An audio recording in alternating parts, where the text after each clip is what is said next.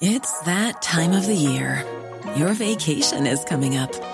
You can already hear the beach waves, feel the warm breeze, relax, and think about work. You really, really want it all to work out while you're away. Monday.com gives you and the team that peace of mind. When all work is on one platform and everyone's in sync, things just flow wherever you are.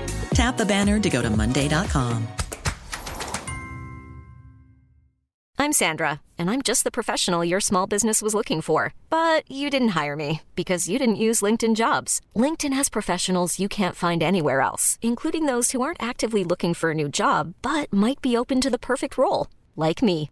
In a given month, over 70% of LinkedIn users don't visit other leading job sites. So if you're not looking on LinkedIn, you'll miss out on great candidates like Sandra. Start hiring professionals like a professional. Post your free job on linkedin.com slash achieve today. Hi, I'm Daniel, founder of Pretty Litter. Did you know cats tend to hide symptoms of sickness and pain? I learned this the hard way after losing my cat, Gingy. So I created Pretty Litter, a health monitoring litter that helps detect early signs of illness by changing colors, saving you money and potentially your cat's life. Pretty Litter is veterinarian developed, and it's the easiest way to keep tabs on your fur baby's health right at home. Go to prettylitter.com and use code ACAST for 20% off your first order and a free cat toy. Terms and conditions apply. See site for details.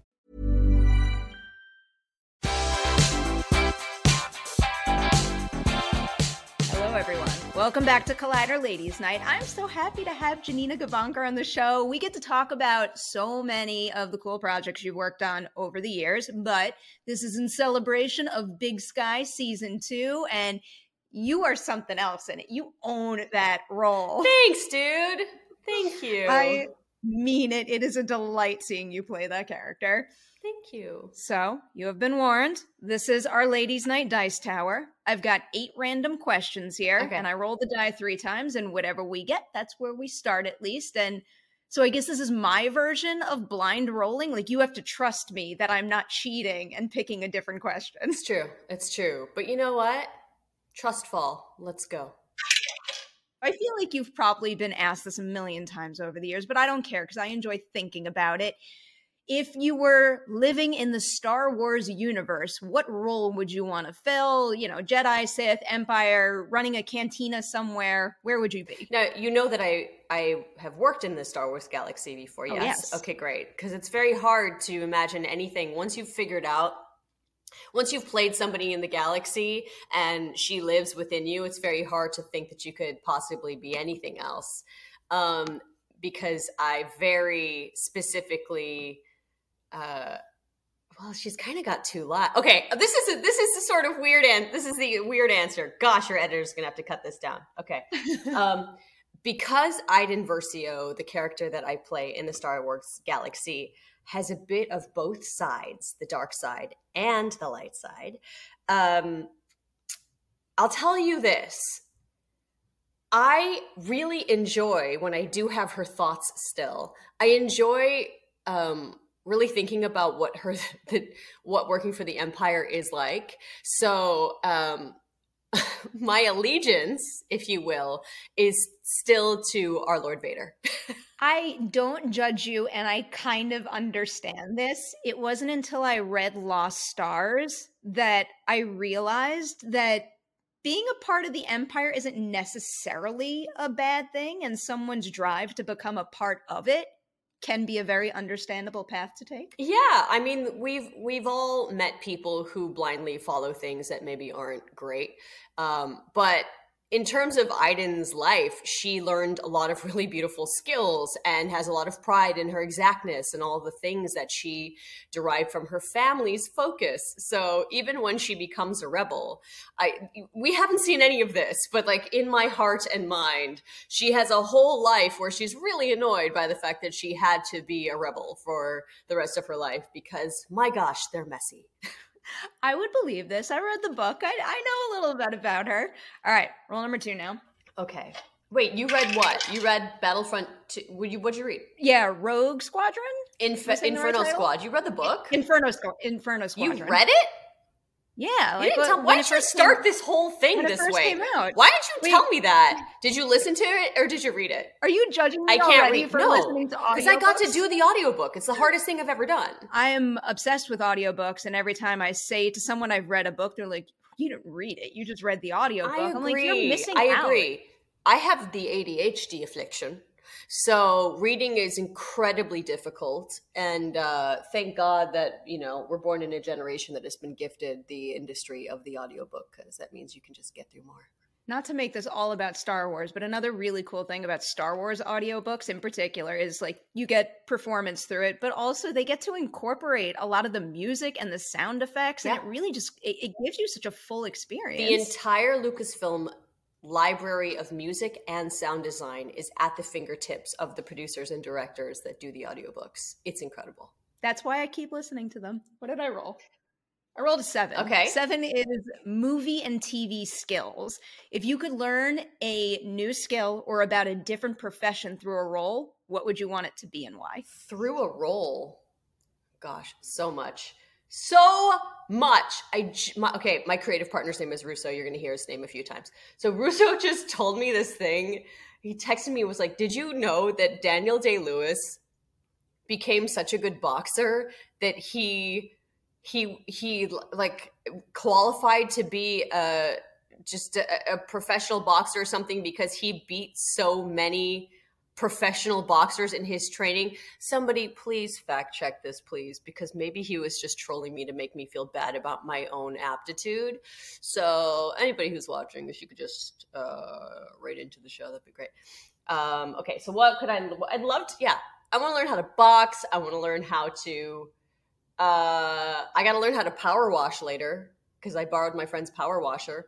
Um, maybe a maybe a botanist Oh, I know what I want to learn how to. I should learn. I should play somebody who knows how to take um, houses off grid. That's one thing I want to learn how to do. Yes, I have this dream of like owning a church in Chicago, but also knowing how to make it fully carbon neutral. I've just realized recently I want to be that weird 70 year old lady who lives in the, the catacombs of a church and opens its doors to like select few young artists so they can like do pop up galleries. I want to, I want to do that. I believe you can do it. I believe you can do anything you want. Appreciate right, we got you. one more roll in the game. Okay. Number one high low, can you give me one audition high and one audition low? Oh yeah, so many lows. Uh high. People have to remain nameless in this story. Um, if there are any people who are actors or who want to be actors, this is something you you either know or you will learn. Um, some of the best work you do is in the auditions for parts you'll never get because they went to somebody more famous or somebody who all of the things, right? Has nothing to do with you. And your job is to just leave it on the table no matter what. And I, I screen tested for a pretty amazing project uh, across from somebody pretty incredible that I was just honored to be in the same room as. And uh, it was just one of those magical moments where you just step outside of yourself and feel somebody else's life. And then I didn't get it. But the fact is that, that still it was like being Icarus. You just fly really close to the sun. And even though nobody's really going to get to see it, it doesn't mean it didn't happen. So that's a high. Yeah, you just try your best, you know? Um, and then lows. Uh, oh, God. Okay. So recently. Wait, just specifically auditions or career highs and career lows? I made this an audition question. Okay, you okay, okay. If you okay. want to open it up, feel free. Okay. Uh no, we'll keep it to okay. So so I auditioned for a film that came and went. I mean, even if I, t- it just felt like it was going to be such a big deal to me. I don't know why I put so much pressure on it.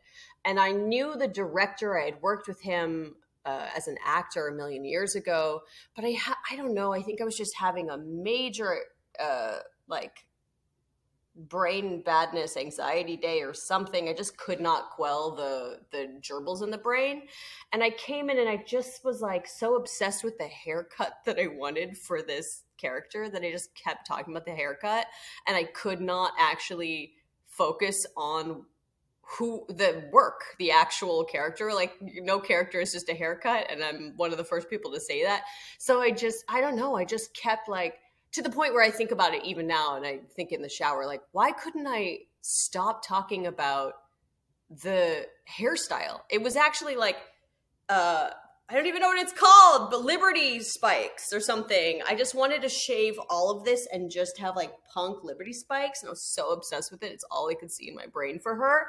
I just couldn't shut up. Uh, so there's that.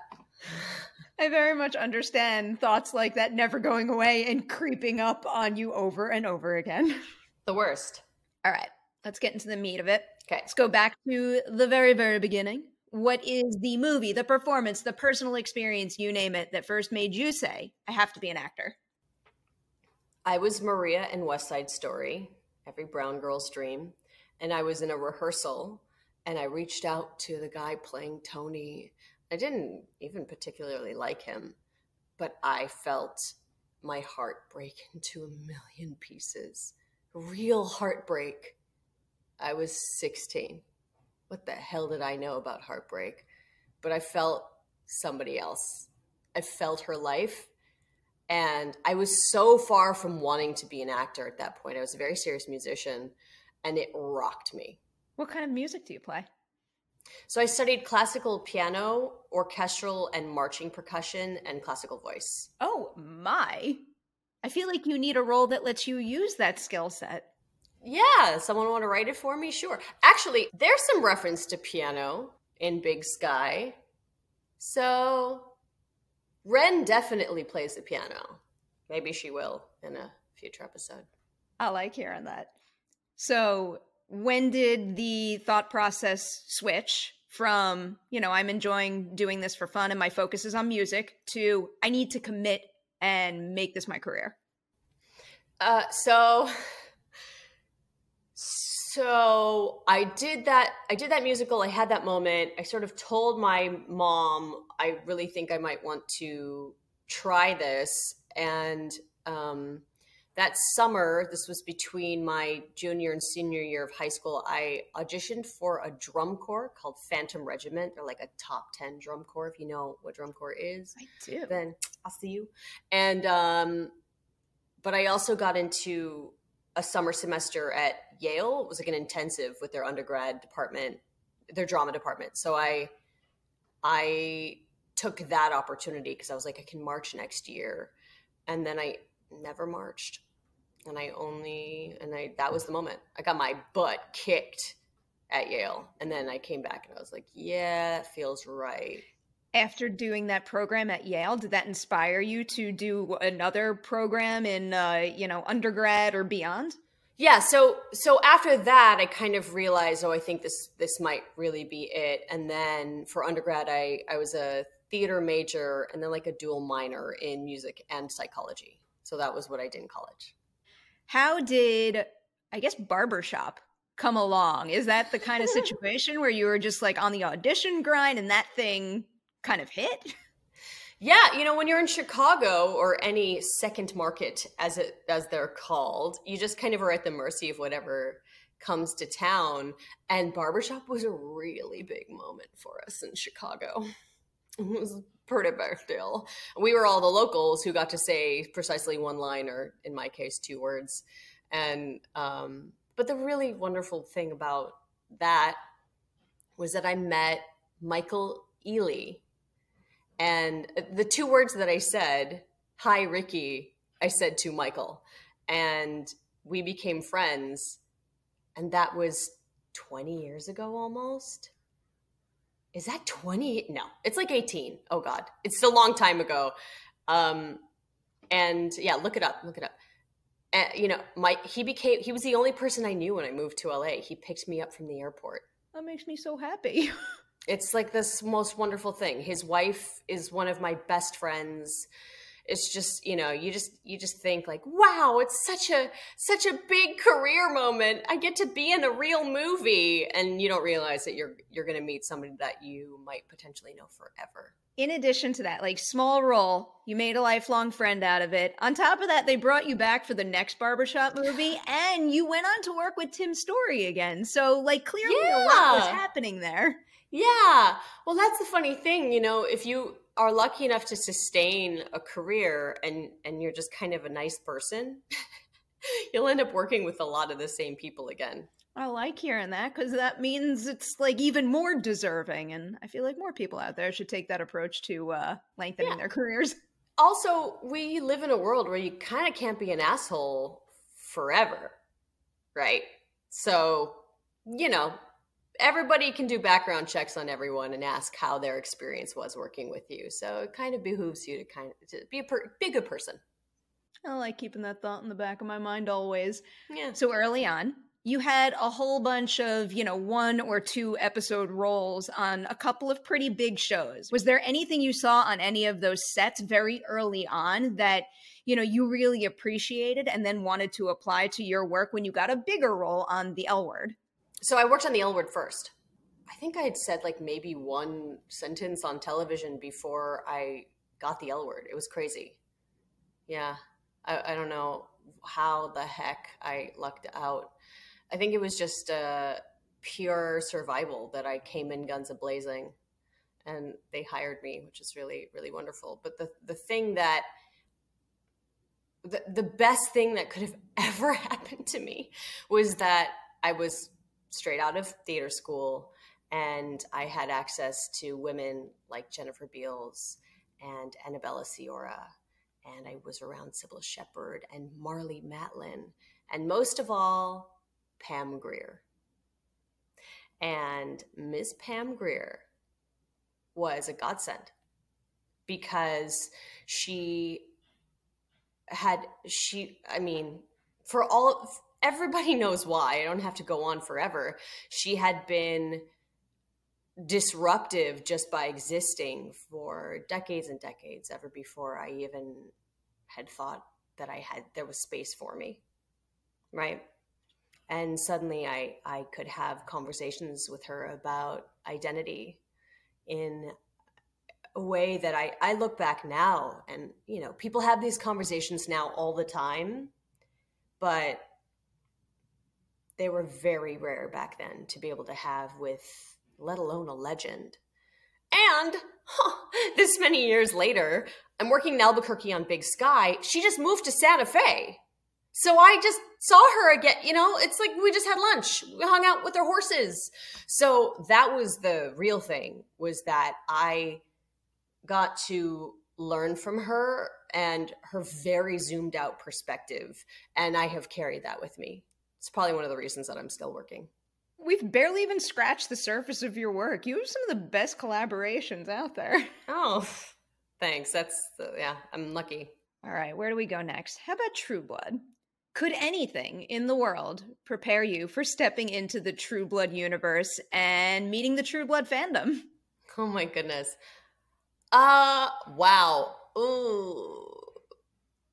No, no. I mean, well, you have to remember, I'm a geek, right? So if anybody out there knows me, I'm a gamer. I'm like generally geeky. I have things that I'm obsessed with. So I understand the feeling the that sort of like the the not being able to hold back the water falling out of the dam that you have for something. So um so truebies like i i understand the feeling and i just respect it and i identify with it right? So i was never and again i don't really take these things personally because i came in in the fourth season. It was already a, it was the biggest show on television before i got there. It had nothing to do with me. I was just really happy to be there. And at this point was really special. Oh, you know deborah ann woll is my dungeon master and I'm still friends with so many of the cast. And I started a podcast production company, and our first podcast is Truest Blood, which we're making for HBO. And Deborah and Kristin Bauer, who played Pam, are the hosts. So it's really just like a, I mean, come on. It's just like Could it be more special? I have more True Blood questions, but sure. given again how amazing a lot of these collaborations and how a lot of them have sparked long lasting friendships, what do you do when you hit the set and a collaborator, whether it was, was like a showrunner or a co star, doesn't meet your expectations for how you like to work with someone? What do you do to try to change that or to make the most of it? Whoo! There are so many options. The first thing you have to remember is that everything is temporary. So even the longest lasting production is going to be a decade of your life and then you're done. And if you're making it to a decade, you're making so much money. Shut up and go cry in your mansion. Okay? So that's one. Have a little perspective. Number two, if it's somebody that's just like not really down to play, um, I mean, I've done a few different things. I've, um, you know, you still have to do your job. My favorite theater teacher in uh, theater school is this Bulgarian actor named Yasen Peyankov. He's like part of the Steppenwolf company. It's awesome. I got to watch him in shows when I was in theater school. And the thing he said to me was like, not to me. Tells you who I was in theater school. I'm like, everything is being said straight into my brain. Uh, but he, you know, one of the things he said in class was, some days you feel it, sometimes you don't. Still got to do your job. Um, but if somebody is specifically being an asshole to the crew, specifically, uh, I have a thing I have done in the past as a guest star on somebody else's show is on my coverage, which means the camera's on you. I'm telling you all the bad stuff now. Uh, on my coverage, which means the camera's on you and it's over their shoulder while they're being a baby, is as soon as they say uh, set sound speeding, which means they're rolling, I look right down the barrel to all of the people at home in the studio and I just do this. Because they need to know that something's wrong. And they should check in on this production. I don't have to say anything. It's just important that they know that there's maybe one bad apple in the bunch. You say doing bad stuff, but I'm okay with that bad stuff if it comes with a good purpose, and that most certainly does. yeah, because it takes a hundred people to get through the day, and and um, you know, again, there's just we're in an era where you can't get away with it forever, and I want to be a part of that change. I like hearing that. We need more voices like yours out there pushing yeah. that more. Back to True Blood. Sure. I was reading an old interview that you did. And oh God. You were talking about already cringing. What did I say? I, do the same thing when I go back and read old reviews and interviews. Oh, I always terrible. feel bad when I bring that up, but it was it was a very well said interview. But you were talking about uh, how Luna was going to get killed off, and you know, like initially going in thinking you were just going to be a part of it for one season, and then you shoot something for the end of season five, but then they trash that and they bring you back for an episode of season six, and it's just it's so much more fluid than I would imagine a show like that being in that respect. So, mm-hmm. what was it like going on that ride and having things? Changed like that on you? It happens all the time, you know. Um, even on Big Sky, there you have to remember that, you know, Big Sky is an example, right? Um, our scripts are 50 pages for what is going to be a 42 minute show. That's all you get. Every page pretty much equals a minute. So that means at least eight minutes of this thing has gotta go. So you shoot a lot of stuff that you know isn't going to make it. And um, it's just really what is best for the story. That's it. That is paramount. And um, especially with a character like Luna, who was there to support Sam Merlotte's storyline, it's not about me. You know, you have to go into these things with very little ego and then you're just pleasantly surprised along the way. Thinking about uh, applying that to Big Sky, is there anything that you shot that wound up being in those uh, cut eight minutes that you wish people would know about Ren? Oh, yeah. We just found out that two scenes that we shot in, I think, the next episode are gone.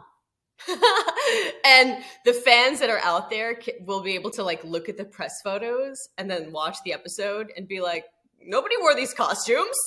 I'm so curious. where, where, where, the, where were these conversations? What were they talking about in these scenes? Um, and it's some of the most fun stuff. It's so sad because it's just character work and it's relationship stuff. But this show is Dewell and Hoyt. And there are a lot of moments of thriller and and mystery and that is paramount. So it's what's best for the story. Very understandable. You like listen, the fans love the show because of how fast paced it is. So much they burn through so much story, so much happens each episode. So you know what? Like that's the tone. That is the show. And even though we'd love to all sit around and be our characters and have a little gab, you gotta get to the point, you know? It's true. It's true. Before I even uh, binged the show, heard about its popularity, I'm like, what is it about this thing? Like, why are people so obsessed with it? Then I started binging it, and I got so caught up in the pace and the energy of the, the pace is insane. And the two of them, I mean, they're just like they're such powerhouse leads. Mm-hmm. It's very, very, very catchy very quickly before we get too far into Big Sky, I did want to ask a little bit about your experience jumping into Arrow. And I'm most curious about your expectations for joining a show like that, because I know it got off to a very, very strong start. But even back then, the CW verse was nothing mm-hmm. like what it is now. Yeah. Um, when they called and, and were like, Do you want to come to Vancouver? I was like, Well, I, uh, yeah, sure. Yeah. I oh, that's what it was. So they called and they they were like, "Come to Vancouver, watch the pilot." And the pilot is so masterful. If anybody out there is trying to learn how to launch an entire universe, watch the pilot of Arrow. it's uh yeah, yeah. It hands it to you on a platter. Um and also I I well okay there's that's that's the answer there. Um it's also really exciting to be a part of the the start of something and you know like they hadn't really set what the show was yet. So i just i was like yeah sure i'm i'll, I'll come come on up. And it's funny you say that because um this is not part of your question but so stephen amell is in a, a show called heels and uh I've been super into wrestling recently because um, the the wrestler Jinder Mahal, known as Jinder Mahal, is on Big Sky, and I reached out to him to actually like ask if he was interested in even being an actor, so then th- we could put him on the show. It's like a whole there's a the whole massive story there, but we'll get it to, into it another time. Wait, I have, and, I have a question: is is this wrestler is it WWE or AEW? I have friends trying to get me into AEW, so I'm trying to like learn and pick up everything. WWE, WWE, WWE. Okay. He's got the big belt and everything. Okay. He's one, yeah yeah. So uh so I finally binged Heels, which Stephen is in. And he's like sitting at a table and like looking at his son. He's like such a good dad. And I sent him this voice note and I was like, dude, when I met you, like we were like kids. Look at this. You're such a good dad. It's just, it's so funny because it just feels like it was a million years ago. And you know that's the again like i guess everything i'm saying to you is it comes back to you go into something thinking it's going to be such a worky thing. But really just every everything's made up of humans and you just kind of got to find your people and guard them fiercely and then you never really know if you're going to know them forever. Sometimes you do. This is why i love doing these interviews and having more time to like put this stuff out in the world because i'm yeah. a big, big believer that the positivity snowballs and spreads. Yeah Star Wars Battlefront. Yes. What is it like getting attention and acclaim for something like a big a big project, a big Star Wars project like that? I'm wondering if if that kind of popularity in the game world winds up opening any doors for film and television or if the mentality out there is just like two completely separate things and nothing impacts the other. So, oof, we could talk about this forever.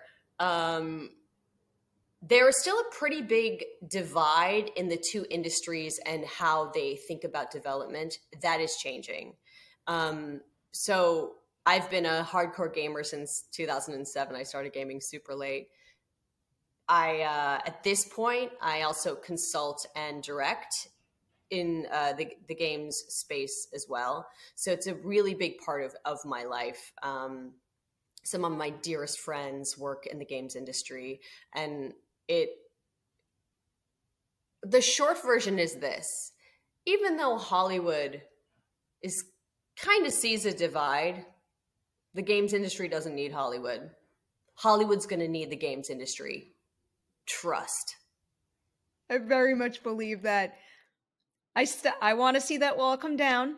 The wall has come down between. Don't don't worry about it. Who cares? Who cares, girl?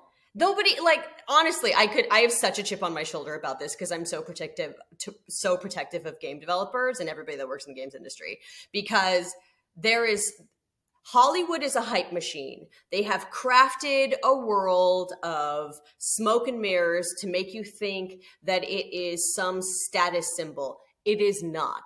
We live in a capitalistic society where the metric of success is money. There is data that shows you who's got the power if you want to play by those rules. And quite honestly, again, the games industry is fine. The point is, who cares about who cares about the divide? Like, just let them. It doesn't matter. And also, the other thing you have to remember is Steven Spielberg had only film directors to look up to in terms of the medium of storytelling that he wanted to make to make stories in to tell stories in there are generations past him who grew up playing games they know that they can express their feelings and the stories that they have in their bodies through an interactive medium there is so much good stuff coming from the developers who haven't been named yet there is no problem here. Not to go off track. Star Wars VR. Not to go off track, but Star, Star Wars though. Star, Star, Star Wars. Wars. VR, I think, has been Yeah. one of like the best examples of something that blended, uh, you know, cinematic storytelling with uh, a gaming platform and that kind of format as well. And like Vader Immortal was just the most effective, uh, you know, immersive experience that also added to the lore. I kind of want to see more stuff like that. Yeah, I want to see all that kind of stuff. I want to see more experiences created within the void. I want Yes. more escape rooms. I want all of I want give it all to me. Put it in my head. I'm really going off track again but the the one the one experience type thing that i want to come back is there used to be out in la a thing you could sign up for where you would go and stay on a campground and they would make it like a slasher movie and the point would be to survive the night Dude, what is that? I can't believe i can't remember what the name of the event was It's like slasher movie LARPing. Yeah. Do you have to play? Do you have to come as an archetype? i don't th- i don't think they require i think you you kind of like rent a tent and then the, there's a point like you survive you're playing a game but then all throughout the night it's like don't go to sleep or like someone will like come bang on your tent or something i want to do that That sounds fun as hell. Comic Con used to have the zombie run. There's like there's like baby baby versions of these things, but that sounds super dope. another video game question for you because you're also in the borderlands movie Yeah. so with everything that you just explained regarding games versus hollywood what is something that they're doing on the borderlands movie story wise that really excites you and also just the way that they're approaching the production and kind of respecting what the games world brings to the film now Mhm. Um well, I can say this. The production design and the art direction alone is so close to the game. You can't believe they put this much love and attention into the details. I came in with my arms crossed, like, you better do it right. Because I'm here to call bullshit. And I it's like they went they went hard. Um they, they really they really meant it even down to our costumes the color the you know just like getting the colors of everything right um yeah there's, there's a lot of love that that that went into the production. And then, you know, and then a lot of people from Gearbox got to be there. So the thing that's wonderful is when you get to see a dev walk around and pick up something that they created digitally. I mean, come on. That's like that's the kind of really special stuff that I just love watching come to fruition. If only they would put that in the B roll so I could witness it when it comes out. I'm sure, you know, I hope they do. Yeah, I'm sure they'll do something like that. I'm sure they will. I'm literally the only person sitting on EPK and watching EPK TV and watching B roll over and over. That's not true. No, no, there's gotta be, there's gotta be, God, I love that stuff. I love it. Well, the, you know, the thing is that all that stuff lives on people's social media that's, now. Uh, that's a very you know? good point, actually. That is true. Before we get to Big Sky, I have a morning show question for you. Sure. Mm-hmm. Morning Show was just nominated for a bunch of Globes this morning. I don't even know all of them, but I just found out before I signed on that there's like multiple nominations. I love it. Tis the season. Congratulations, friends. Okay. What is it like working alongside Jennifer Aniston and Reese Witherspoon, where they're not just headlining the show, but they're also executive producing it? Can you feel the difference when the number ones on the call sheet are also involved in that capacity? Yeah, you can feel it. But the great thing is that both of them have been doing this for so long. It's not a case of, oh gosh, I it's my first thing and then I'm also having to do both. There's it's just very um, natural for them. You know, they have been titans for decades, so it's just, uh, it's it's very fluid. I like hearing that. I would believe that with the two of them. All right, Big Sky, how do you go on to score a role like Ren? Is it a situation where they come to you with an audition or an offer, or are you aware of Big Sky and kind of seeking it out? I got a call that the yeah, this was an offer, and um, Elwood, the showrunner, wanted to get on a Zoom and chat, and it was happening pretty quickly. So I sat here on in the same place I am right now with you on this same exact laptop and he talked to me about her. But the funny thing he was like i know you're gonna ask me like who is she? Like you're gonna ask me about this character but the truth is like i don't really know. My process is i like to find actors and i like to collaborate with them and i like to write with, for them. And i was like mm-hmm. Speaking my language, sir. So uh, he told me that she came from a crime family. I suddenly saw the opportunity to work with actors that are friends of mine and uh, have a, a group of brown people that were just terrible people. And that is something that we don't get to do often. And that was very exciting to me. I have so many follow ups. Okay, so you said that the uh, the writers like to write for the actor they wind up getting cast in the role. Uh, how yeah. Did...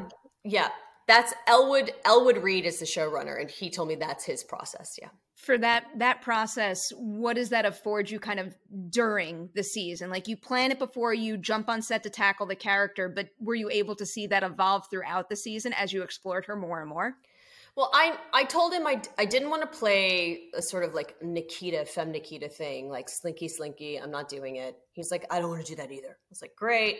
Uh, and then he said that she came from this family. I was like, does she want the throne? And he was like, I think probably. I was like, great, that's a super objective I can play. So, you know, you go in kind of having an uh, an overarching goal because you don't know what's going to happen, but you do know that no matter what happens, she wants that thing over there. And um and then yeah, and then you know, I had I I had the script first script. So I had two scenes and I felt like I knew who she was based on that. So I had the getting off the plane scene and and quite honestly it was I think it was the line uh how do I look? Come on Donna, you have to tell me the truth. Do I look hot? Like I just love the idea that there was a girl that was like, "Okay, shut up, shut up. Just tell me like do I look hot though?" Like that's what I need to know. Yes or no. Very simple. You know, I just thought that was so um it was just very exact uh and i i know that weirdo and um yeah and i, I just like that she's a little weirdo you set the tone so fast i loved it when you went in was there any uh, thought that it might just be a half season character because season one kind of set that expectation for me i thought that your story was going to be something that concluded at the uh, the mid season finale, but that's not the case.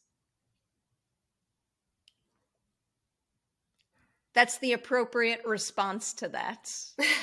I was very pleasantly surprised though this season to see that format change up a little bit. Yeah, yeah. You know, um, Elwood took over.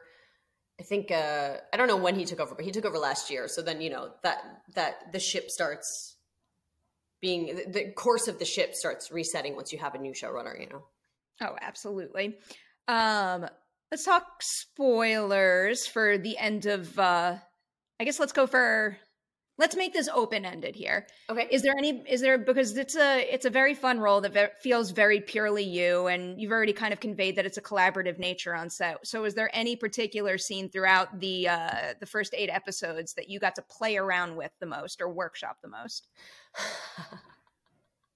Anytime you see Ryan O'Nan, who plays Donno, um, he is also a writer producer on the show. So he and I are changing a lot often um we you never really know how much you're going to get away with but the first thing that we shot together was this this thing in the car. My first episode is the second episode. Tanya's in the back. I'm like we there are no lines in the there's no lines in the scene. And i look at him and i just kind of like motion to my seatbelt like put your seatbelt on. And he said it's itchy on my neck. I and they kept it in the episode. I was like, oh, you y'all, if you're gonna just let us say things and you're gonna keep it in the episode, we're just gonna do that forever. So I think my favorite thing that stayed was pretty recent. So I stab a guy in the back, he goes down, and then we kind of look at each other, and then I go, You thirsty? And he goes, Maybe some milk. And then I just go and find it not on the page. We just kind of did it. Uh, so th- that's basically it. Anytime you see the two of us in a scene together, we're pretty much making it up. adding things. I should say adding things all very memorable moments. When I started that question, my mind immediately went to the scene with you, you, Jenny, and Papernak in the trailer in episode seven, and you are just like on fire in that scene. The time oh, I haven't even seen it yet. I haven't even seen it yet. But that was that was our this last week, right? Yeah, yeah, very, yeah. I have to watch very, it. Very, very good scene. Oh yeah, they let me change that too. They they let me change a. Well, a thing that happens that's kind of funny is that um directors the the okay how do i make this how do i say this concisely editor? Um the thing about working in television is that the director comes in for one episode so they don't have a ton of backstory about character etc they're just like trying to keep the train on the track and shoot it fast enough.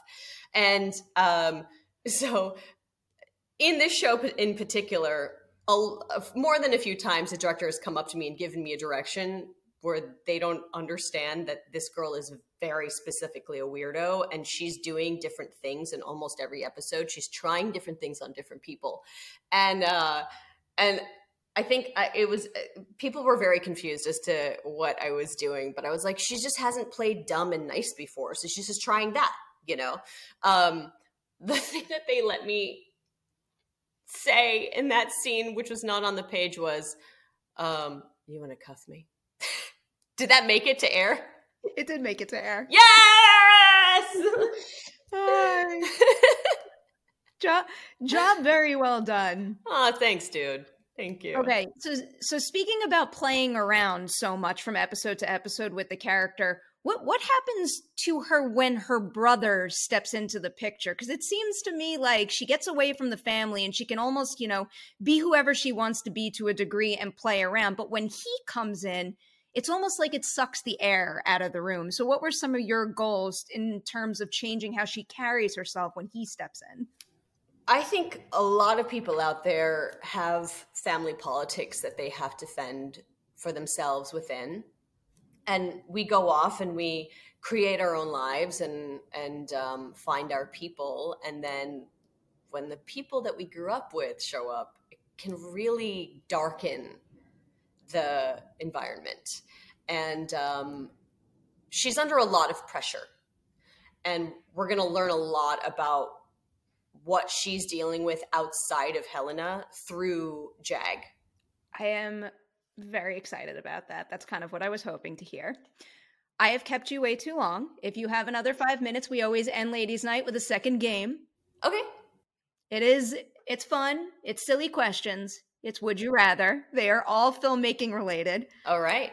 First one here. Would you rather have to fake sneeze or fake vomit in a scene? Fake sneeze. Can you do a convincing fake sneeze? oh, All right. sorry. Yeah.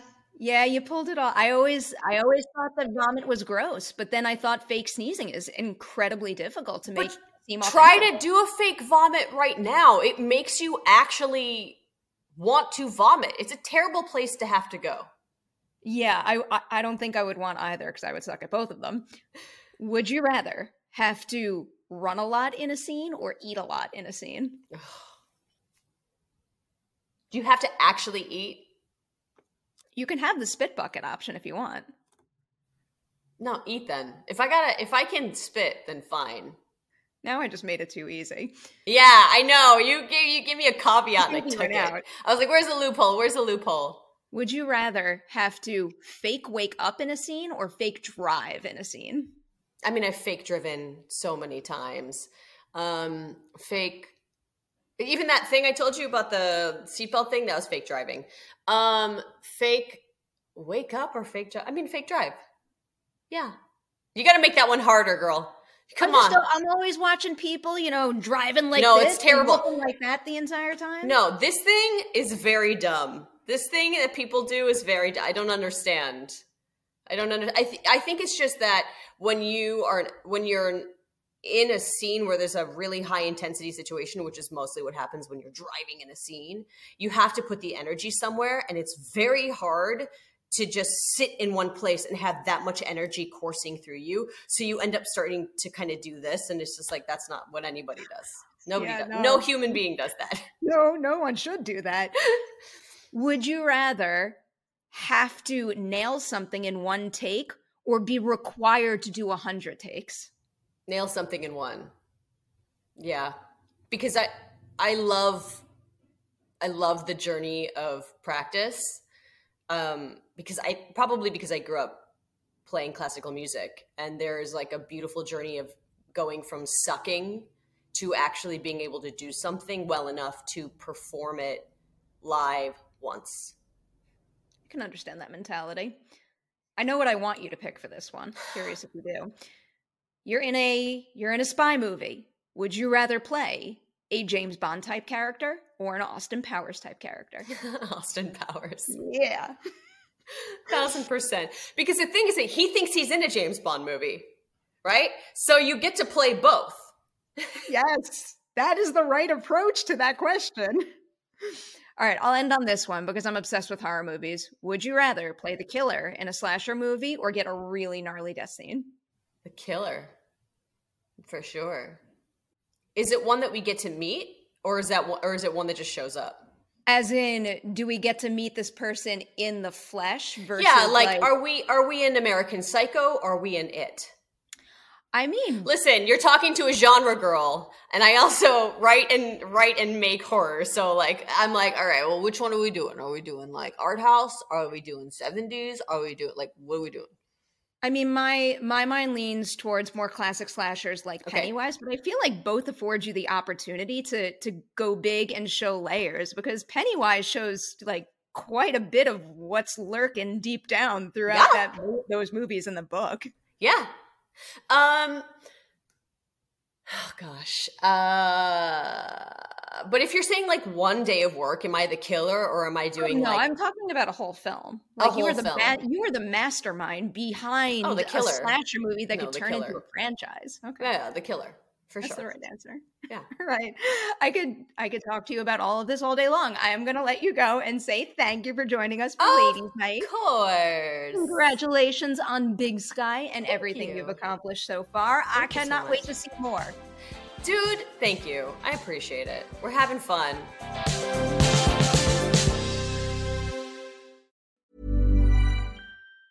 Hey, it's Danny Pellegrino from Everything Iconic. Ready to upgrade your style game without blowing your budget? Check out Quince. They've got all the good stuff shirts and polos, activewear, and fine leather goods, all at 50 to 80% less than other high end brands. And the best part? They're all about safe, ethical, and responsible manufacturing. Get that luxury vibe without the luxury price tag. Hit up quince.com slash upgrade for free shipping and 365 day returns on your next order. That's quince.com slash upgrade. Ever catch yourself eating the same flavorless dinner three days in a row? Dreaming of something better? Well, HelloFresh is your guilt free dream come true, baby. It's me, Keke Palmer. Let's wake up those taste buds with hot, juicy pecan crusted chicken or garlic butter shrimp scampi. Mm. Hello Fresh. Stop dreaming of all the delicious possibilities and dig in at HelloFresh.com. Let's get this dinner party started. Hey, it's Paige DeSorbo from Giggly Squad. High quality fashion without the price tag? Say hello to Quince. I'm snagging high end essentials like cozy cashmere sweaters, sleek leather jackets, fine jewelry, and so much more. With Quince being 50 to 80% less than similar brands. And they partner with factories that prioritize safe, ethical, and responsible manufacturing. I love that. Luxury quality within reach. Go to quince.com slash style to get free shipping and 365 day returns on your next order. Quince.com slash style.